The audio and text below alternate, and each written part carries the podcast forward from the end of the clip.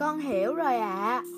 Hòa giận dỗi vì mẹ lại bắt cậu học cách giặt quần áo, Cách sử dụng lò vi sóng. Hòa không muốn học chút nào. Cậu bé nghĩ, Những việc này mẹ đều biết làm, Sao còn bắt mình làm? Thấy Hòa không muốn học, Mẹ không nói gì thêm nữa, Chỉ kiên nhẫn hướng dẫn. Nhưng Hòa không nhẫn nại. Như vậy, Cậu bé chạy tót ra ngoài xem tivi Thứ bảy Bố mẹ sang nhà bà nội chơi Nhưng không đưa Hòa đi cùng Còn giao cho cậu rất nhiều việc. Buổi sáng phải làm xong bài tập Có thể nghỉ giữa giờ Chơi 30 phút. Buổi trưa dùng lò vi sóng hâm cơm với thức ăn trong tủ lạnh để ăn. Ăn chưa xong, nghỉ ngơi một lúc. Buổi chiều phải giặt quần áo tất của mình và dọn phòng. Làm xong những việc này thì đọc sách 30 phút Tất cả những việc này Cho dù mẹ đã dạy nhiều lần Nhưng Hòa chưa phải tự làm bao giờ Đặc biệt là bài tập về nhà Lúc trước cứ ngồi làm được một lúc là Hòa lại gọi Mẹ ơi, bài này làm như thế nào? Mẹ ơi, sao con không chia được? Mẹ ơi, chữ lời viết như thế nào ạ? À? Mẹ ơi, bài tập làm văn này phải viết thế nào ạ? À? Ấy vậy mà hôm nay phải tự làm bài tập. Không hỏi ai được. Cả buổi sáng Hòa ngồi làm bài tập.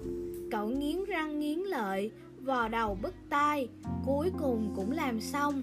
Mẹ cho phép giải lao giữa giờ 30 phút, Mà cậu cũng không dám nghỉ Buổi trưa, Ăn cơm xong, Hòa nằm xem tivi một lúc, Thì đến giờ đi giặt quần áo. Cậu vân vân không biết nên giặt kiểu gì, Giặt máy cho đỡ mệt. Nhưng khi mẹ dạy cách sử dụng máy giặt, Hòa lại không chú ý nghe, Nên giờ không biết cách dùng. Hay là giặt bằng tay, Nhưng giặt tay thì dùng bột giặt hay xà phòng cục. Hòa cũng không nhớ lúc trước mẹ dạy như thế nào.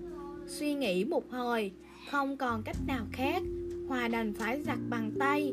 Cậu cho quần áo vào trong bồn rửa mặt. Ấy một chút bột giặt, Rồi dùng tay vò. Cuối cùng cũng xong. Hòa vắt khô rồi đem ngoài ban công phơi. Cậu nhìn đôi bàn tay mình. Đôi bàn tay đã ngâm nước xà phòng rất lâu, Thành ra lại trắng và sạch hơn rất nhiều. Cậu nghĩ, Xem ra giặt quần áo cũng không đơn giản chút nào.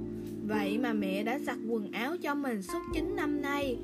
Đấy là còn chưa kể hồi bé mình còn dám tài. Ngày hôm nay quả là vất vả.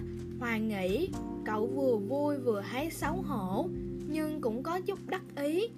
Hòa vui vì cậu đã hiểu vì sao mẹ bắt cậu ở nhà một mình, Nhưng cảm thấy xấu hổ là do trước đây cậu không nghe lời mẹ, Không biết làm gì cả. Còn đắc ý là bởi vì hôm nay cậu đã tự mình làm xong hết những việc mẹ dặn. Cậu thấy mình lớn hơn Biết suy nghĩ hơn Dọn dẹp phòng của mình Xong Hòa gọi điện thoại cho mẹ Mẹ ơi, lúc nào thì mẹ mới về? Con giặt quần áo chưa? Con giặt rồi ạ à.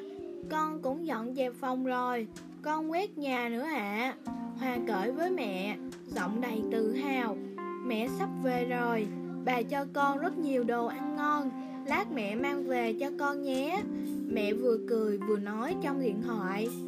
Mẹ ơi, con hiểu rồi ạ. À. Con hiểu gì cơ? Bố mẹ không phải là người giúp việc của con. Hòa đắc ý nói Nói chuyện với mẹ xong Cậu cúp điện thoại. Cậu cảm thấy mình thật sự đã lớn rồi. Hòa ở nhà một mình không có bố mẹ giúp Phải tự làm tất cả. Cậu đã hiểu được nỗi vất vả của bố mẹ. Cũng hiểu được rằng Bố mẹ không phải người giúp việc, Mà việc gì cũng phải làm cho mình. Trong cuộc sống, con cái cần phải biết nỗi vất vả của bố mẹ, cần giúp đỡ bố mẹ làm việc nhà.